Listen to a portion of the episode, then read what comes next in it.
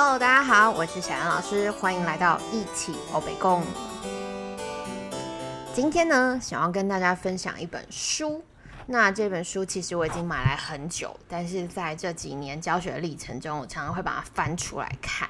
那昨天呢，又翻了一下，觉得这本书真的是太赞了，所以很想跟大家分享。它呢是由啊金秀娟女士所写的，她是一位韩国的啊妈妈，然后也同时是啊艺术教育的老师。那这本书的书名呢，就要叫做《与孩子的美感对话》。那金秀娟女士呢？她其实也是脚步声大的孩子工作室的负责人，所以呢，在这本书里面，其实呢，她常常用很多这个工作室里面实际发生的案例，然后去呃把它记录下来，然后去探讨说，呃，他们是如何设计这个教案。那这个教案呢，这个啊艺术创作的作品，他又希望可以带给孩子什么？以及我觉得这是这本书最宝贵的地方，就是啊。在做这个作品的时候，孩子他是怎么样去呃，在过程中可能发现问题啊，遇到问题啊，然后老师在面对小朋友遇到挫折的时候，他是又是怎么处理的？那那时候我翻到这本书，其实我是被他的那个序给打动，因为我觉得有时候我们在讲这些教育理念的时候，就是很 focus 在当下。但是我觉得教育是一个很长远的一一件事情，所以更重要的应该是你当下或者是你啊短期、中期，你是这样子的在教育孩子，那他长大之后。会有什么影响？所以在他的序里面很特别哦，他就是呃分享了他这个书中的主角他们十八年后的发展哦。我觉得看到这一句的时候，我就觉得好感动哦。我觉得这真的是老师需要做的事情，就是你小孩长大了之后，你可以去看看说你小时候喂养他们的这些养分啊，他真的对他人生有什么影响？所以他就分享说，这些孩子嘛，他其实就是每个人选择的道路都不太一样。那不过，他们都在自己的人生道路上找到了属于自己的解答。那我觉得看到这里，就觉得这才是我想要给小孩的一个教养的概念。对，然后所以他整本。书其实都是围绕着在我刚刚讲的啊，这个教案做了些什么，然后它带给了孩子什么影响，过程中发展什么小故事这样子，所以是一本我觉得阅读起来很轻松，很然后又同时很写实，而且你可以马上联想到你的教学现场。虽然他讲的不是音乐教育，是艺术教育，但我觉得其实教育的本质是共同的。那特别是在我们现在素养啊、美感推行的一个啊，教育潮流底下，我觉得老师们都可以看看这一本书。那其实，在看这本书的时候啊，我就是让我想到了说。嗯，我们在推行这些美感素养教育的时候，我们常常是知道，然后有意识要去做这件事，但是你其实不知道要如何踏出去这一步，或者是你会开始自我怀疑，说你到底给的孩子教育的内涵是不是也是有素养，然后有兼具美感的？那更重要的是，当我们一直在强调创意啊、创作的时候，我们到底应该要怎么样喂养孩子？那他这里就有提到一个。我觉得蛮重要的点，他说创意来自于孩子自发性的态度，这件事我觉得很重要，因为像有时候我在教创作啊，以前还不是那么信手拈来的时候，我就会常常觉得创作好像就是要呃写出或做出一个看起来很厉害的作品，那才会觉得说哦，我的创作。这一个课是有教好的，然后我的教学成效是不错的。那但是后来啊，我去检讨我过去的这些教学模式，我就发现。当我有这样的想法时候，当我想要求表现的时候，其实我已经不是在教创作，也不是在教创意了。因为我为了求表现，我会加诸很多会让这个作品看起来很厉害的一些元素。等于说，我其实已经都预先知道说这个作品长呃最后完成的时候它会长什么样子。那我觉得这就缺乏了这个孩子自发性的态度。所以这本书里面呢。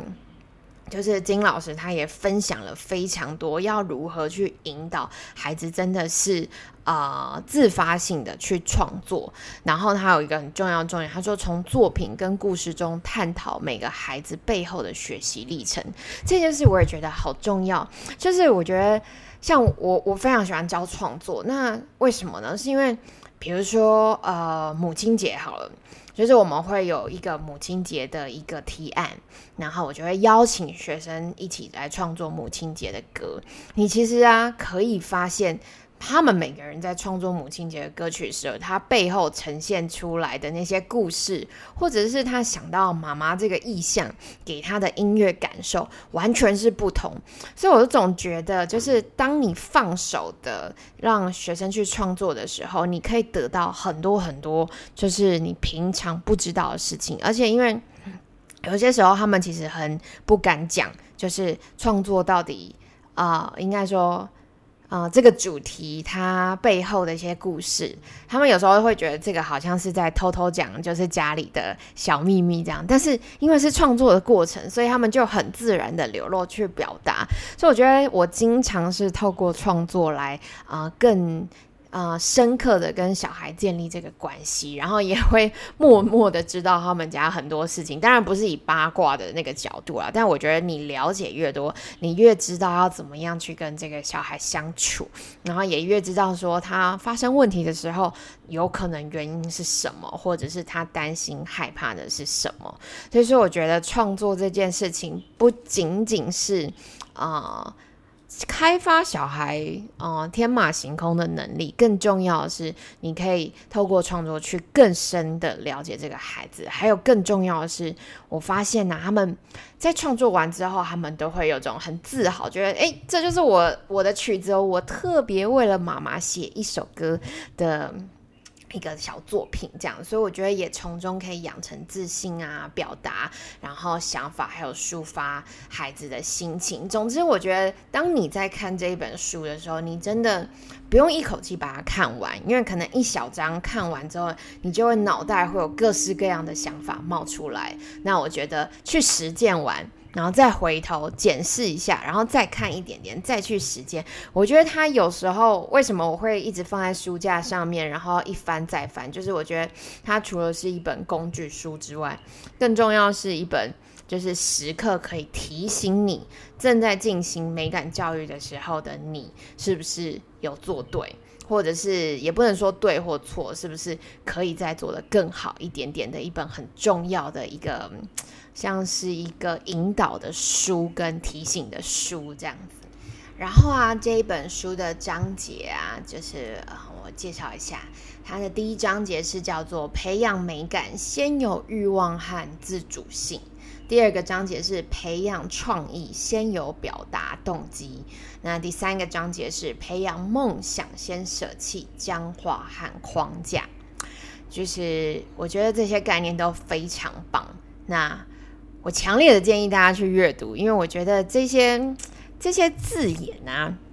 都是我们不陌生的，甚至是常常出现在我们的 slogan 里面。但我觉得，就是写出来当成 slogan，当成宣传的文字，到你真正的去实践它，我觉得。自我像我自己的历程啊，我就觉得从写出来到我真的落实了，到全然是秉持这样的想法在经营我的教学，我觉得它其实是需要很长一段时间的酝酿。那我觉得，如果你想要讲的，呃，就是走的长久，而且你也会教的很踏实的话，我觉得真的是需要慢慢去实践。那其实也不一定是教经营，我觉得其实家长也非常需要看这本书。因为我觉得，比如说创意啊、美美感的养成，这个其实是在日常生活中，就像是我那一天，呃，不是那一天，这已经是之前的故事了。我的学生他们就是来上课的路上，因为我们教室外面。有一排非常漂亮的黄花风铃木，那就是春天的季节呢，它就是盛开，那它会随风飘，就飘落一些花瓣。那我学生来的时候，他就是捡了那个黄色的这个黄花风铃木的花瓣，他就很开心的来跟我分享。然后。就是小小年纪，我记得她国小二年级的一个女生，然后她就是用她真的是她一手就是捞着她的钢琴带，然后她用双手去捧着那个黄色的花瓣，然后她一走进教室就非常兴奋的跟我分享说：“老师，你看这真的好美哦！”然后我就从她的眼神跟她的语气就觉得哇。他当下一定是充满幸福感的，而且我也能感受到他的兴奋跟这个幸福感，因为就是一个很简单的落叶，呃，就是多掉下来的花朵，一个花瓣这样子。然后我觉得这个其实就是生活中很小很小的一件事情，但当孩子今天他没有办法对这个美、对这个色彩、对这个大自然的这些所有物有所感觉的时候，他就觉得。他就是落下来那个花朵呀，他不觉得有怎么样。但是当他这个美感的开关打开的时候，他就会觉得哇，我因为一个掉下来的花瓣，然后觉得很欣赏它。然后或者是你因为这个花瓣，然后往啊抬头往上看它的这个树枝，然后这个还存在在树梢上面的这个花朵跟整幅它可能跟天空跟背景的一个景象的一个美。这就是可以让你觉得心灵非常非常的富足。我觉得这个就是我们啊美感教育一直在强调的。你是不是有注意到你身边的这些渺小的事物？然后你是不是对这些渺小的事物有所感？其实当你有所感的时候，你的那个敏锐度会放大。那你放大之后，你就会经常的觉得哇。世世间，然后你身边都充满美好，所以我觉得这是一件非常非常宝贵的事情。然后我记得在这堂课啊，我们就因为我刚好那时候看了那个那个什么奇美博物馆的影子展，那那个影子展它就很好，它也是用一些日常的物件，然后去创作，就是去透过光影，然后去创作一些啊。啊，有趣的图案，但是我们就用那个黄花风铃木的那个花瓣，然后呢，透过影子，然后跟一些拼贴的方法，把它拼贴成一幅画，然后呢，从这个画去联想到，哎，我们是不是可以给他一些些音乐？那我记得他那天我们做了一个像是在跳舞的小女生的呃图案，所以说我们就从这个跳舞的小女生，然后。便想象他在跳舞的音乐，所以我导入了就是三拍的圆舞曲的概念，然后顺便呢，第一练了三拍的拍子。你知道小朋友有时候对于三拍是很难掌握的，四拍比较简单，但是三三拍要么就是都会掰卡，或者是他就会一二三，嗯，一二三，嗯。他嘴巴虽然数一二三，但是默默的弹出来都还是四拍，所以我们就做了这样的练习。那因为要跳舞，然后因为要呈现这个花瓣这个美好优雅的感觉，所以我们还练习了圆滑线。所以我就觉得哇。这堂课我自己上完的时候，我也觉得好兴奋哦，就是觉得好是一个充满美好的一个课。所以我觉得有时候很多灵感其实是来自于孩子给我的，然后来自于孩子去留心这个生活周遭美好的小事物。所以在书里面啊提到，就是说你要先建立学生对于学习美感的欲望、自主性，然后要学会表达，舍弃僵啊僵化的框架等等的，这些真的很重要，他才有机会去促成我刚刚举的那个小例子。对，所以大家真的可以看看这本书，然后呃，他讲到说，教学呢就像制作美味的料理。我觉得这个很有感觉，就是我最近刚好在学做菜，那你一样的材料，但是你透过不同的烹煮的方式，或者是你选择料的多寡，或者是下锅的顺序等等，你都可以去变成不一样味道的一道菜。